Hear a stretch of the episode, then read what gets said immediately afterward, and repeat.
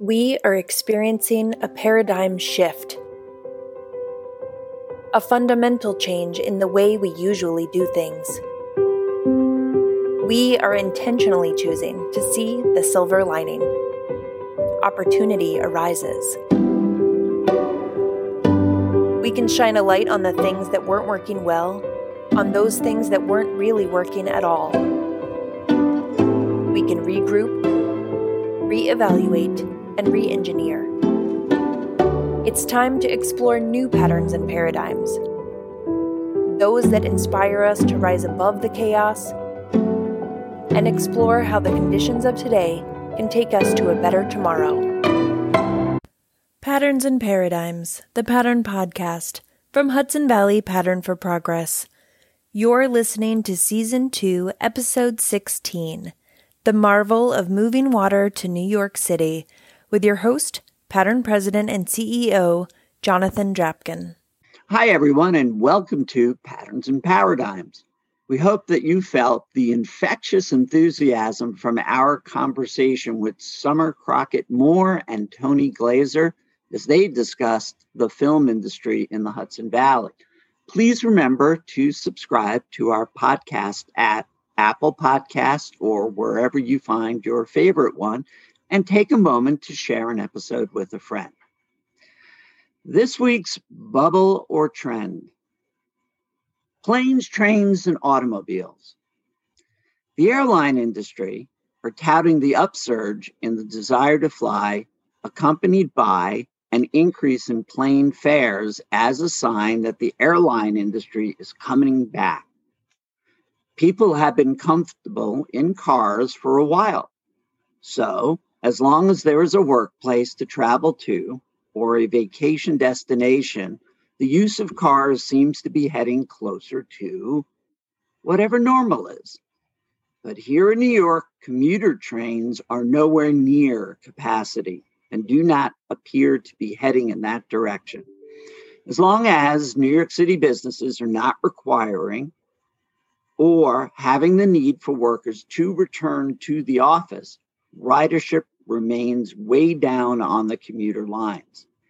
The long term implications of this trend are potentially catastrophic. Higher fares with less service. As you will hear with today's guest, the relationship between the Hudson Valley and New York City is often symbiotic. A healthy New York City is a good thing for the Valley, despite potentially short term gains. I am here with my partner at Pattern, Joe Czajka. Hey, Joe, we're in the midst of a broad reaching study about one of the potential benefits of that relationship with New York City. We call it Who's Moving In. We've discussed at Pattern and Progress the impact of the exodus of New York City residents and the shortage in high end housing. But there are a number of upsides. Simply put, um, there is uh, potential for adding educated people to the Hudson Valley's workforce. Um, we also know that people with means also have dollars to circulate in the local economy, and that's good for hospitality, retail, and restaurants. So, Joe, what do you think is going to shape this study, and how do you think it's going to proceed? Well, there's a lot to unpack in there. yeah, there sure is. You know, we do we are seeing this uptick in migration to the Hudson Valley, and it seems to be coming from New York City um, and northern New Jersey as well. Um, but you know, we don't really have the hard data yet. Um, so you know, there's there's a lot of questions to be asked. Um, is it a perceived increase based on what information we're hearing from real estate folks? Um, we're not we're not quite sure yet. Um, what what do we know? So skyrocketing prices in housing, shortage of inventory. There's uh, there's more buyers entering the Hudson Valley market, but I think there's a bigger question at hand uh, in the real estate world, and is that sustainable? How high can these prices go before they either stop or they continue to go up a little bit, or perhaps they drop a little bit. Um, are people leaving the Hudson Valley at the same time as people are moving into the Hudson Valley? Is this a replacement demographic? If so, what are the age cohorts? So there is a low inventory, but what is it? What is actually getting built? I would say right now, primarily it's rental, luxury rental near transit and near uh, major road systems.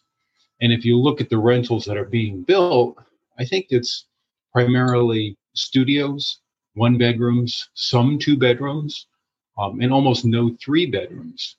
So the, the household size of people moving into rentals is small one people, two people, maybe three people. Subdivisions, are they still occurring? Somewhat, um, but I think it's the same trend big homes, big lots. Hard, hard to sell. Um, and so the existing inventory that is for sale, I think, are, are modest homes, but the prices, again, are very, very high. So part of the calculus here, I think, is to also find out who is moving where. So prior to the pandemic, people were leaving New York State. Some counties showed a slight increase, some were stable, but most most were declining. Of course, the ability to work remotely has caused people to look at the Hudson Valley, but they also look at other states. So, what do we know about other states? Well, North American Van Lines 2020 report was just released a few months ago. The outbound leaders, which means people leaving the states, include New York, New Jersey, Illinois, Maryland, and California. The inbound include Idaho, the Carolinas, Arizona, Tennessee, and Florida. Wait, back up a minute. Idaho? Idaho. Slower, okay. slower pace, less expensive, beautiful scenery. And if you like horses, that's the place to be. All right. We, we also have to look at the weather and climate. And you and I have discussed this in the past. You know, you, you can't really beat the, the weather and the climate here in the Hudson Valley. Sure, we have harsh winters, but it's only a few months of the year. So you have to look at the look at the weather a little bit more in a uh, in a in a larger uh, param with larger parameters. So while there's been an increase in weather events, the Hudson Valley it certainly isn't the Gulf Coast where hurricanes happen all the time. It certainly isn't Tornado Alley in the Midwest or the center of brush brush fires and earthquakes out in on the West Coast. It might be a whole new marketing campaign. Come to the Hudson Valley. It's climate friendly. Absolutely. And climate friendly and clothing appropriate, as we like to say. if it's cold, put on an extra jacket. You'll be fine.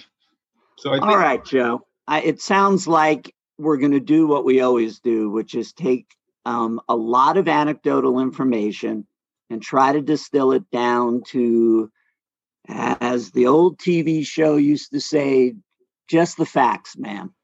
That's right, and, Mr. Dragnet. all right. Thanks, Joe. Um, our guest today is Adam Bosch. Adam is Director of Public Affairs for the New York City Water Supply. He manages the Department of Environmental Protection's efforts to educate the public about the largest municipal water supply in the United States through community outreach, education programs, and regular communication with local elected officials and journalists. And speaking of journalists, Adam was once a very, very good journalist for multiple publications. He is the recipient of numerous awards. And for full disclosure, Adam did a tour of duty with Pattern for Progress look forward to a really nice conversation with uh, our friend Adam. Hey, Adam, how you doing? And uh, how's the family? And how has this whole experience been?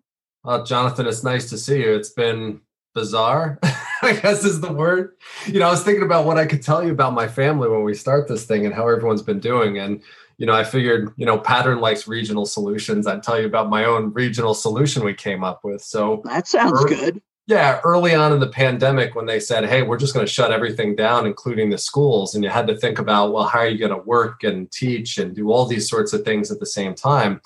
Uh, we have some neighbors who live down the street, and they have a daughter who's in the same grade as my son, and they have a uh, son who's two years younger. And we decided that we would all sort of quarantine on our own for a couple of days, make sure everyone was feeling well, and then essentially co quarantine together for the remainder of the pandemic. That way we could rotate the kids between each of the four adults and each of the three adult the remaining three adults would have essentially four uninterrupted work days um, and that the the lone adult would be in charge of the raising and feeding and educating of the three children which how did it was, work it, I mean, it worked. It worked really well, and I'm not saying this like others didn't do it, but I, but it but it worked really really well and um, it was good because you know my my son is an only child and you start to think about who the pandemic's been most difficult on it's been difficult on everyone but i think it's been uniquely difficult on kids of a certain age who are only children who are at a stage where they're learning a lot from interacting with other kids and then that gets completely cut off from them and so it was really valuable for my son to be with two other kids you know five days a week um, so that they could you know learn together and bicker with each other and do all the things that kids that age do when they're when they're trying to learn learn the things they need to learn socially. Well that's that's really clever and i'm glad that you were able to figure out and navigate your way through it but i'm not surprised. So so let's explain to our listeners what your what your day job is and how it may have changed during the pandemic but why don't we explain to everybody Sure. So I'm the director of public affairs for New York City's water supply system, which, uh, as many people may know, is the largest municipal water supply system in the United States. So it is a system of reservoirs. There's 19 reservoirs and three lakes that store about 570 billion gallons of water when they're all full. They deliver that water to New York City through about 400 miles of very large aqueducts. It's considered a marvel of modern engineering, the water supply system. And one of the reasons is not only because of its scope and scale, but also because all of that water that comes from the reservoirs goes to the city by gravity alone. And the force of gravity is not only enough to get the water to the city, but it's enough to get the water up into the fourth, fifth, or sixth story of every building in the city. So, you know, when you go, Jonathan, you'll know when you go through some of the older neighborhoods in New York City, the most classic residential building is the four, five, or six story walk up apartment building. They were built that high because that's how high the water could get in those buildings before we had electric pumps that could pump them to a rooftop tower and then allow gravity to take back over again. So, uh, you know, the other interesting thing about the system, and Jonathan, you'll know this, this is a, a regional thing, is not only does this great water supply system provide water to eight and a half million people in New York City, um, but it also supplies water to another million people who live in 72 communities north of the city in Westchester, Putnam, Orange, and Ulster counties. So there are lots of folks who rely on this system. And uh, my job as director of public affairs is to not only help with uh, with explaining, sort of lifting the veil of mystery off the system and explaining all the work that we do to operate, maintain, and protect it, so that it continue to serve those roughly nine and a half million people now and for many decades into the future. So, so Adam, so during the pandemic, there were a lot of people that left New York City, you know, out of fear or whatever. They try to find a place up in the Hudson Valley. Did that have any impact on water supply? Yeah, so so it's interesting. It you know it didn't have uh, necessarily information, uh, you know, an impact on water supply. It, it might have, but the way a lot of people saw it was actually in the wastewater infrastructure. So uh, at some of our right, the city actually owns six wastewater treatment plants in the Hudson Valley and Catskills that it owns and operates. Uh, they're near reservoirs, so we the city built them years ago to protect the water quality in the reservoirs. But we also monitor a bunch of other wastewater treatment plants that we don't own just to make sure that they're functioning well and that the water they're putting back into the environment is clean.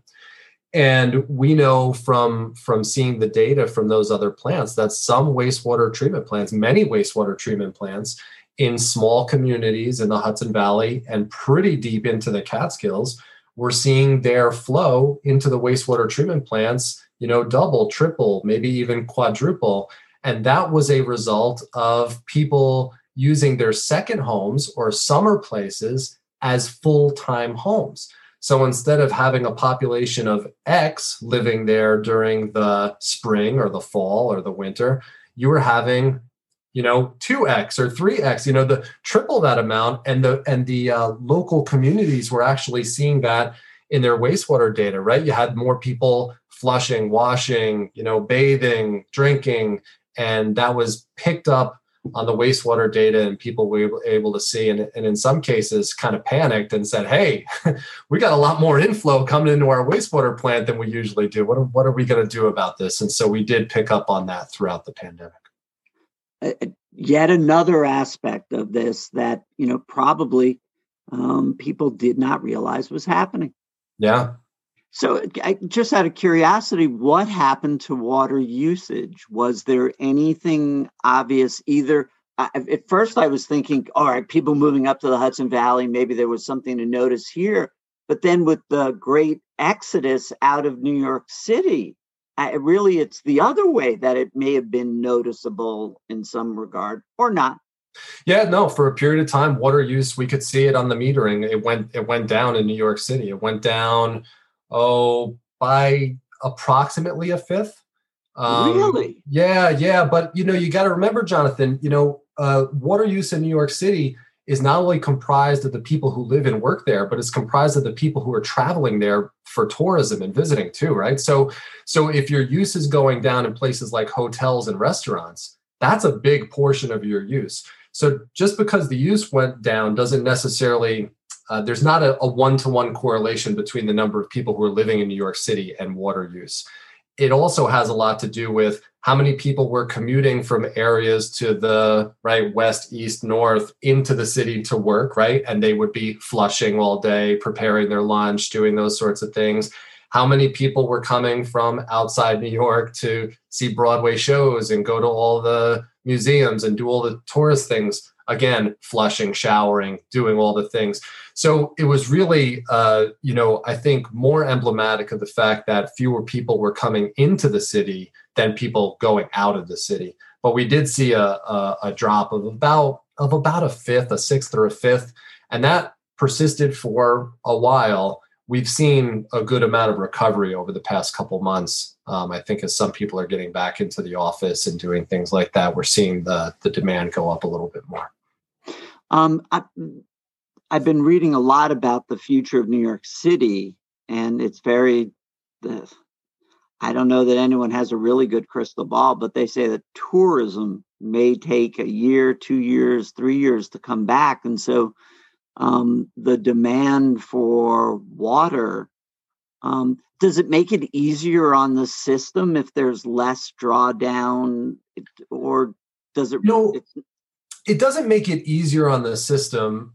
you know, there, there's an interesting story about efficiency in the New York City water supply system. So, if you go back to as recently as the 1990s, New York City used about 1.5 billion gallons of water each day, just as recently as the 1990s. Since then, since the 1990s, the city has grown by about a million people. It's a little more than that, by about, but about a million people. And the city now uses less than a billion gallons of water a day. So, you know, you may think, hey, how can a city grow by a million people but use 33% or 35% less water? And it has good to do question. with yeah, yeah, good question. Well, I'll answer it. it, it has to do with two things. Uh, one is some very uh, purposeful investments that New York City made in the 1990s. So, back in the 1990s, the city was being looked at by the federal government for combined sewer overflows. This is where, right, your wastewater treatment plant is designed to handle X amount of inflow. And when you get a big, big, big rainstorm, all the water that goes into the storm drains also goes into the wastewater plant. The wastewater plant gets overwhelmed and instead of blowing itself to bits it's it has an overflow design where it actually overflows into whatever body of water it's connected to. And it can overflow a certain amount of raw sewage into that body of water so you want to cut off or minimize that amount. So in the 90s the city was under pressure to cut back on that. Well guess what? You can't change the amount of rain that's going to fall. You don't have control over that So you have to think about what inputs you do have control over. And the one one of the big inputs you have control over is how much water you use because that's getting flushed, it's going down the drain. So the city decided in the 1990s to install the first uh, sort of generation of smart meters throughout the city. It used to be in New York City that you were billed for your drinking water based on your road frontage. So, Jonathan, if you owned a house that was wider than mine, you would pay more than water. As I'm oversimplifying a little, but that's essentially how it worked. So now the city goes and installs meters, and for the first time, people are being billed based on the based on their consumption, right? Well, that really changes people's habits, right? If you were leaving the water on all day, if you had a drip in your sink, if you had a running toilet, and you heard that someone down the hall or someone on the floor above you saved a bunch of money by getting all these plumbing problems fixed, well, you were likely to do it too. You would maybe take a shorter shower. You would think about your water consumption differently. And that helped drive down water consumption in the city. But at the same time in the 1990s, something else happened, and that was advancements in technology. So in the 1990s is when your first generation of low flow shower heads, low flow toilets, low flow washers, and dishwashers began to come out. And actually, there was an episode of Seinfeld that sort of memorialized this, where Kramer's landlord puts in a low flow shower head and he can't get the shampoo out of his hair anymore. So he goes on into an alley on the black market and buys one of the high flow shower heads, and it blasts so much water out of him that it blows him out of the shower. But that was a joke, but the joke was based on something real that was happening in New York City in the 90s, which is all these low flow fixtures were coming on to the market and people were installing them. I know I bought a house that was built in the 80s that had toilets in it that flushed with four gallons of water. We replaced them with toilets that flush with one gallon of water. And you extrapolate that kind of savings over a city of 8 million people and you're talking about you know a real quantity of water so you know the, the you know getting to sort of the conclusion here is that yeah that was great but it has some unintended um, benefits as well so the next time you have a drought because you have not been using as much water throughout the entire year you can last longer through droughts the droughts don't come up on you as quickly because you're not draining down the reservoir system as fast. And so it not only helped the city in terms of its wastewater uh, treatment, which was able to really, really help. And now we have the best harbor water quality that New York City's had since the Civil War, since the mid 1800s. Um, but it also helped in terms of being able to withstand droughts of the future. So conservation helped the city in so many ways. So I remember the first time that you showed me this uh, graph and chart of yes, the population went up, but the water demand went down. And I was the let's mystified, see. I think is the word. Well, let's see. I was mystified by it, but I I'm trying to remember the year 1978. Yeah. That I was working for the New York City Council president at the time, yep. a position that doesn't exist anymore and we had to vote on the first uh, first set of funding for a third water tunnel. Yeah, yeah, yeah. And the idea was this was going to take 1978. It'd take like 40 something years to build, but that the first tunnel was built in like 1918 or 17, yep. and then the second tunnel is 1931, and that the what if, you know, the yeah. catastrophe. And I and I remember you know, so proud that we're building and I've been down in the shaft and I've seen all yeah. this stuff. And that you come in with this chart and you go, uh, well, maybe we don't need as much water. And I and I said to you, well, hold on a second. Does that mean we didn't have to build it? And I remember your response, but let's see. Yeah, no, the, the response is no, you definitely need to build it. You know, New York City's water supply in so many ways benefits from redundancy, right? You have a problem at one reservoir, well, you got 18 others. You have a problem in one system, well, the system is comprised of three systems. You can go to one of the other two.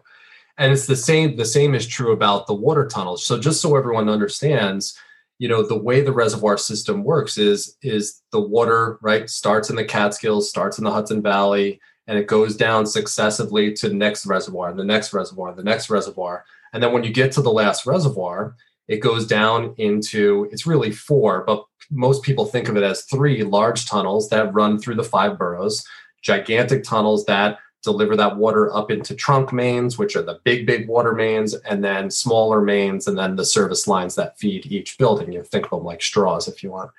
So these big, big tunnels, right? City Tunnel one and two and three um, are are the big ones that delivered in the city. So forever, right? For a long, long time, it was just City Tunnel one and two.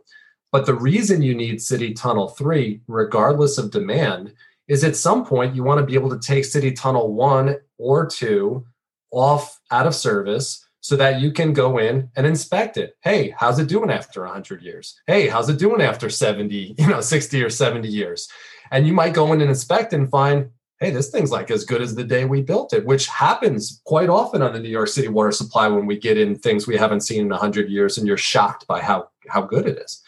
Um, or you might see some spalling or some cracks or some things that you want to that you know superficial things that happen in infrastructure over time that you want to patch up before it becomes a bigger problem. But the key is you can't take those other two water tunnels out of service if you don't have the third one because you need two you need two to run the city. So so that's important. And that's why you need city tunnel number three.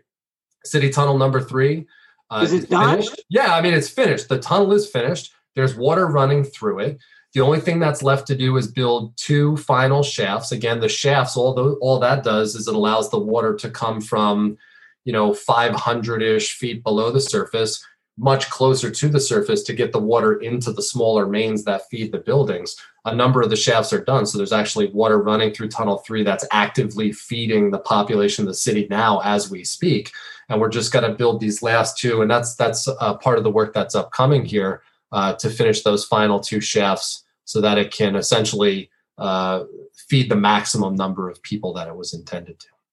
You know, and with all this talk in Washington right now of a new infrastructure bill, um, one of the things that I always thought about the the water tunnel when I went down into the shaft, I became an honorary sandhog. A sandhog for people that don't know it is the union that, that actually the workers that actually build this it is as remarkable a piece of infrastructure as any bridge you will have seen and but you can't see it.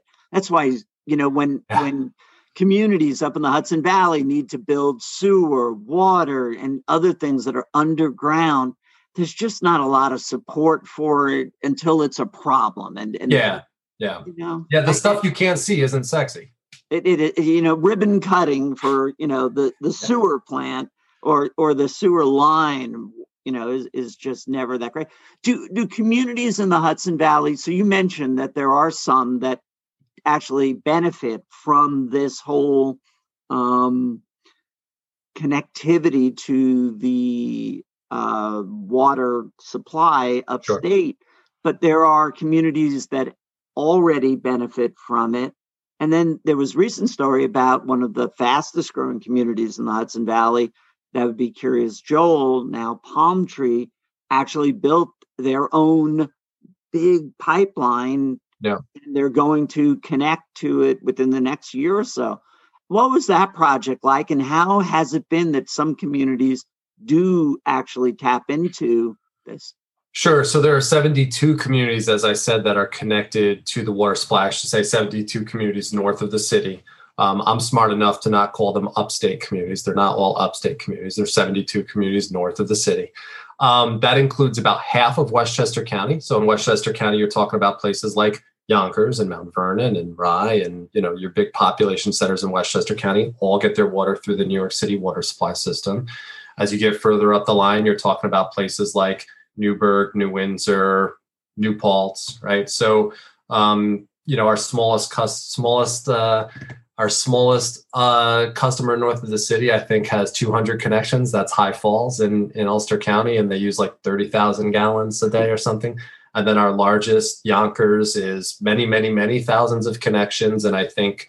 Uh, they use something like 23 million gallons a day. So it really runs the gamut of small and large communities all of those communities actually have a legal right to the water. Now, how did that come about? Um, the first system that New York City built when it needed uh, drinking water was the Croton system. So those are reservoirs in Westchester and Putnam County. That system was activated 1842, and it allowed the city to grow hugely through the 1800s. You're talking about explosive growth from 200,000 people or so living in New York City when that system was activated in 1842 to about 3.5 million people living in New York City just, you know, uh, 60 years later. So a period of explosive growth, unlike anything that's been seen there since. Um, but then they began to run out of water. So they had to go look far and wide for where the next source of water would be. They looked out to the Berkshire Mountains of Massachusetts. They looked to places we're familiar with, like the Wallkill River and the Moodna Creek. They looked actually all the way up to the Adirondacks and drew up a grand plan to bring the waters of Lake Georgian in New York City through a massive tunnel. And they ended up in the Catskills for a number of reasons water quality and water quantity. But in order to build that next part of the water supply, the city needed certain rights to go acquire the lands and, and just sort of get the work going.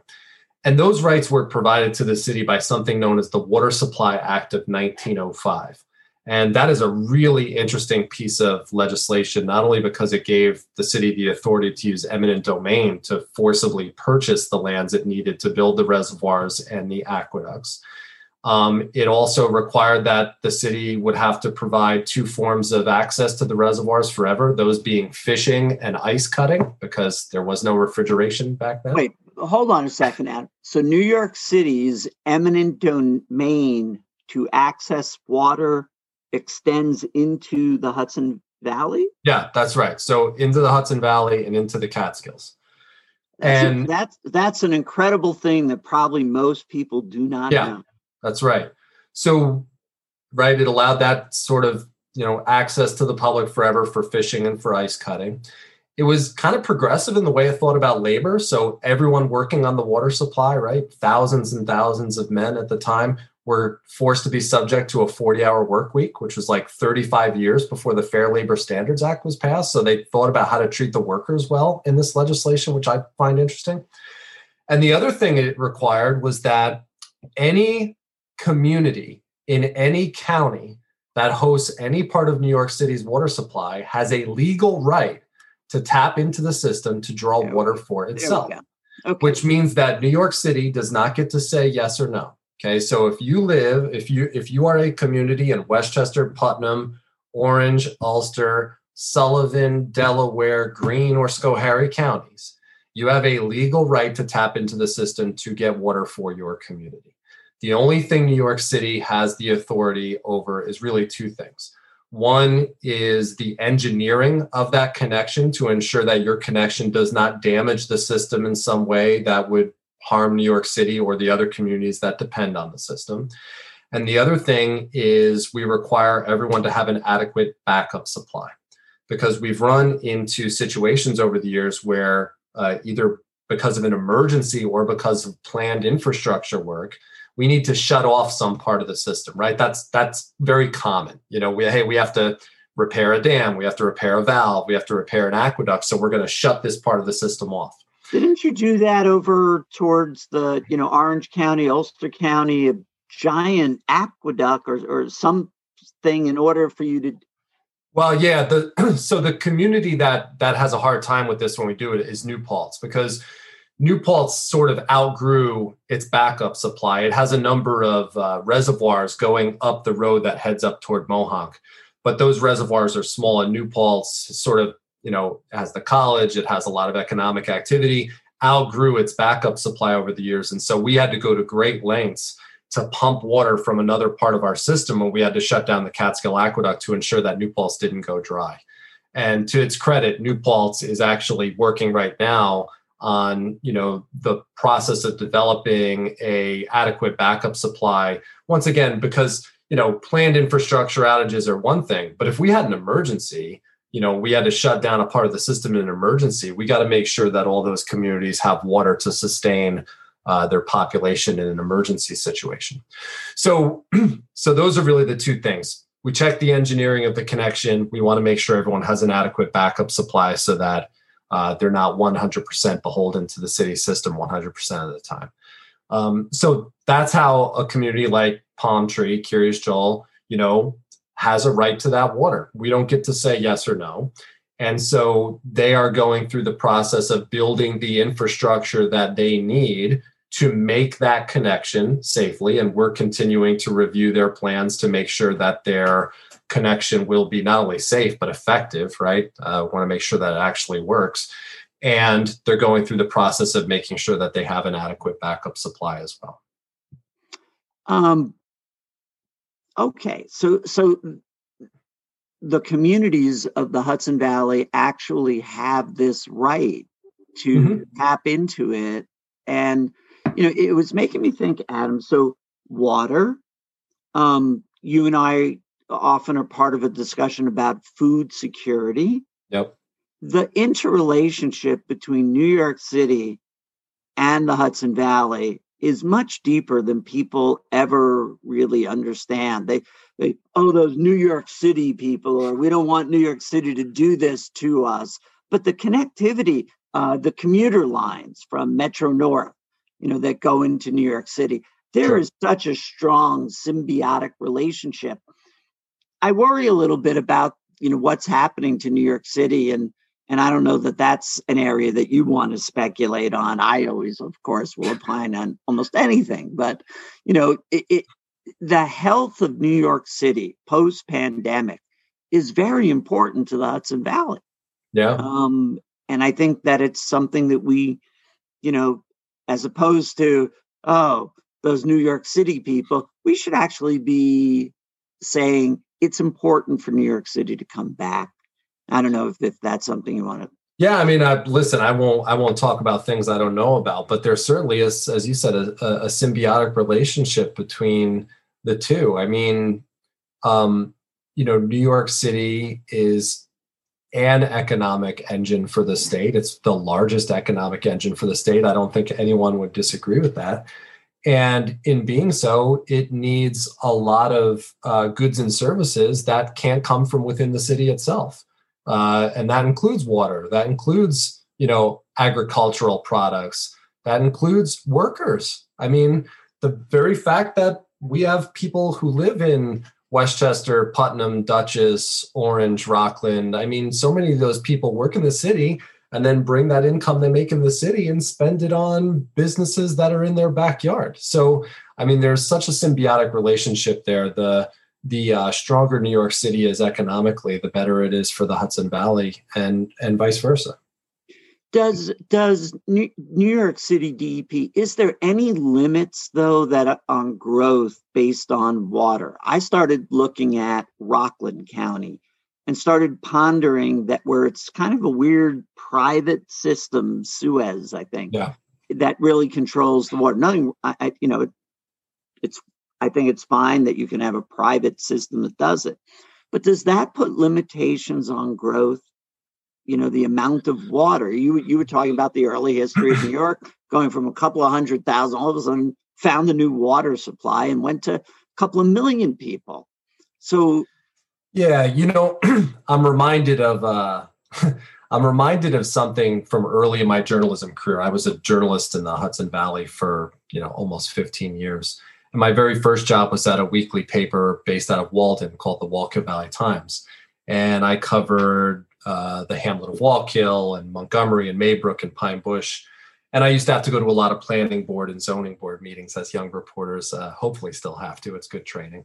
And I remember one in particular in the town of Crawford, Pine Bush, where there was some big project that wanted to come to town and it couldn't.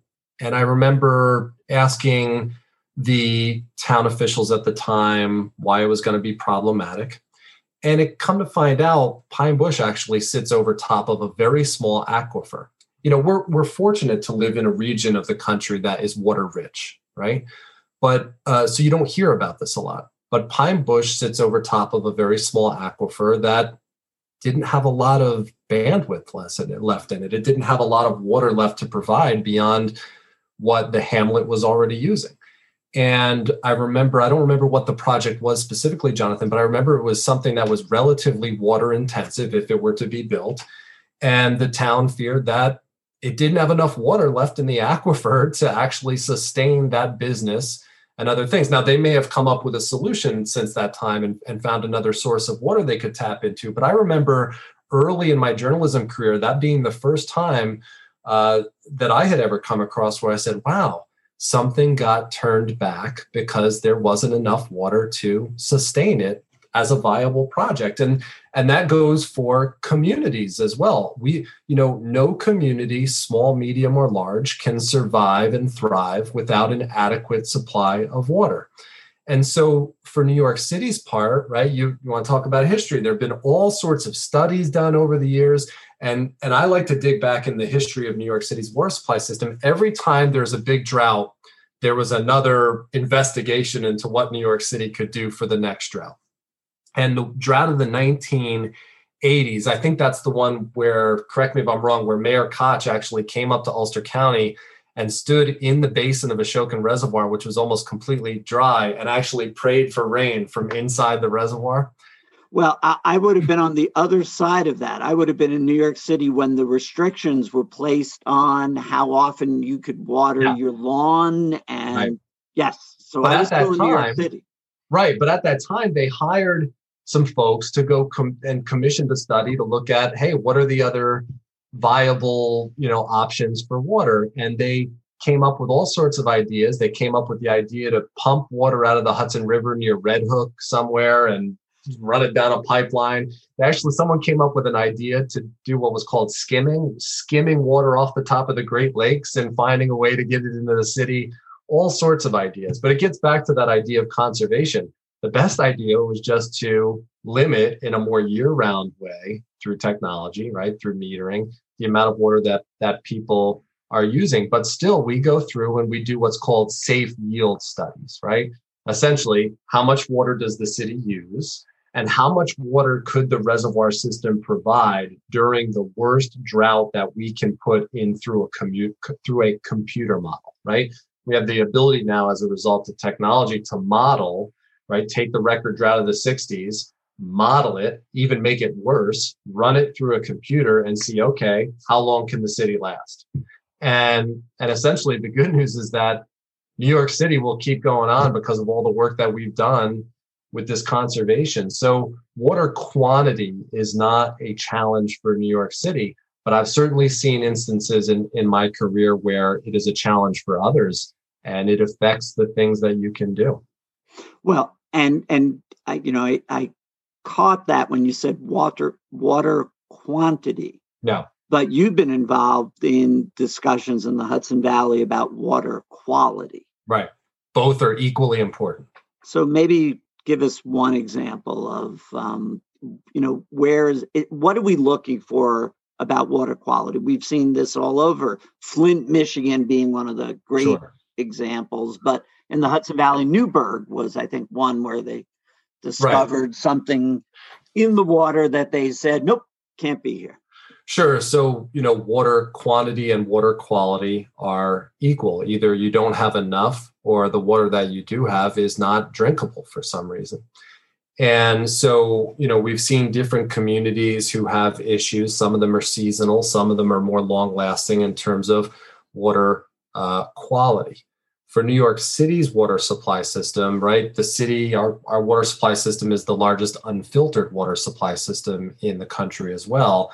And so the way we think about water quality is we think about water quality as protecting the water at its source. Essentially, we do lots of investments and lots of programs up in the Catskills to protect the quality of the water where it's coming from.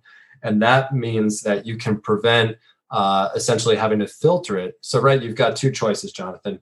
You either protect the water where it comes from and deliver it, right, clean to your consumers, or that water is allowed to get dirty or tainted in some way. And then you have to use a whole bunch of energy and a whole bunch of chemicals to try to take those contaminants out in a big industrial plant at the end of a pipe, right? Those are your two, those are your two choices, really. And so clearly in recent years, there's been a lot more attention paid to water quality as places like Newburgh, right, have found out that they had perfluorinated compounds, perfluoroalkyl substances is the right the big umbrella that these chemicals fit into. And uh, other places have found other contaminants that they've got to figure out. And the process of getting these contaminants out of water is very is very difficult and very costly. So you know that right brings you right back to the beginning of you know what work do we need to do to protect this water at its source rather than allowing it to become contaminated? It also highlights something else for me though is that you know we're sometimes we're victims of our own desire for convenience right? So where did these perfluoroalkyl substances come from? Yes they came from firefighting foam because we wanted to make sure that if an airplane caught on fire there was a way to put it out right? That's that's understandable. That's not convenience. That's a legitimate public safety. And and you know the chemicals uh, perhaps were not uh, uh, uh, vetted or the the process wasn't gone through to think about how to contain them in a way that wouldn't let them affect groundwater and surface water and all those sorts of things.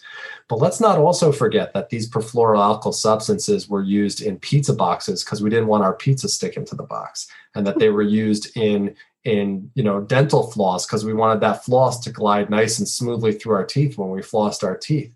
So sometimes, you know, we don't think about the long term consequences uh, in our sort of never ending search for convenience and making sure that everything works just so.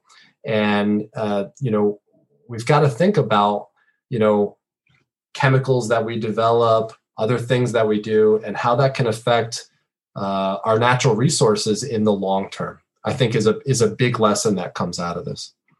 Did did the period that we've just gone through give DEP time to do some more planning or you know because I, I was trying to think you who usually are the spokesperson show up at meetings all over the place were you doing meetings by zoom now and yeah i mean we were doing a lot of meetings by zoom. We use microsoft teams but doing a lot of, a lot of meetings through through remote applications. And really you know it's interesting the work for us continued. I, you know i've said to people you know when the pandemic first started what did they tell everybody? Well they told everyone to wash your hands.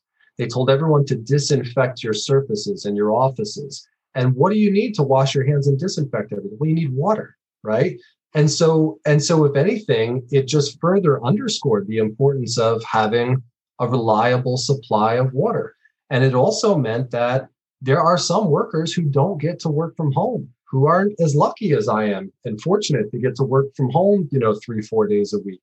That the men and women who run the treatment plants, the turn the valves, do the dam safety checks, run the wastewater treatment plants, those people have to report to work no matter what.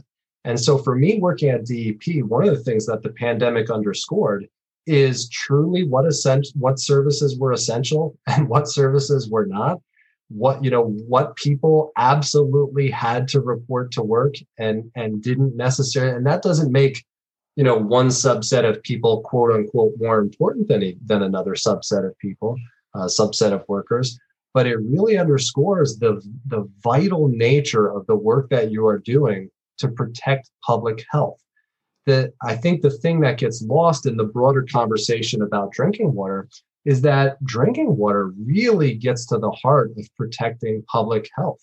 Um, not only because you're drinking it and cooking with it and putting it in your body, but you're also right cleaning surfaces and and and maintaining some degree of hygiene in the places where you live and work with that water as well.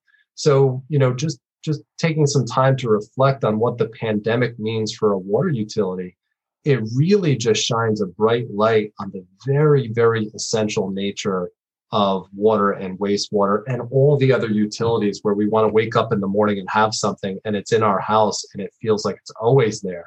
But there's no guarantee that it's always there. It's because people are actually working uh, somewhere to make that happen.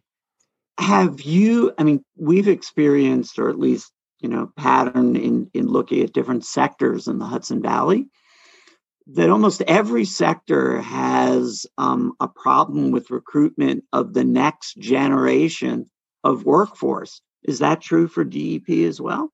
It's hugely true.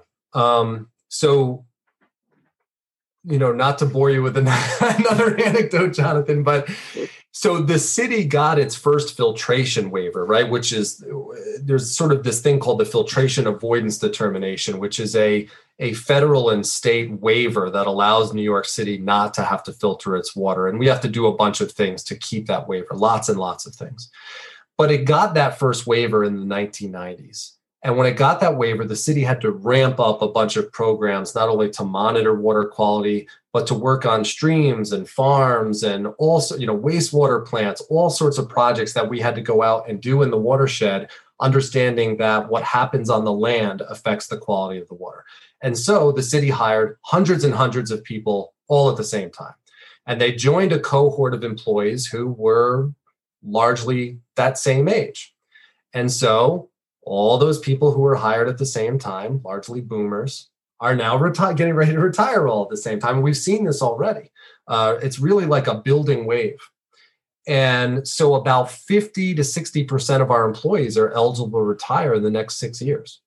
Whoa. Which is huge. That's a huge rate of turnover. And um, we've begun to see some of the ramifications of this uh, already because people are leaving in larger and larger numbers. And no surprise, Jonathan, New York City is no different than others. The pandemic made it such that we were not allowed to hire people for a certain period of time. There was a hiring freeze that was well publicized. Um, and so, you know, we have been out there and we need to, and we're getting out there increasingly to say, hey, there are going to be lots and lots of jobs working on this water supply, the largest in the country.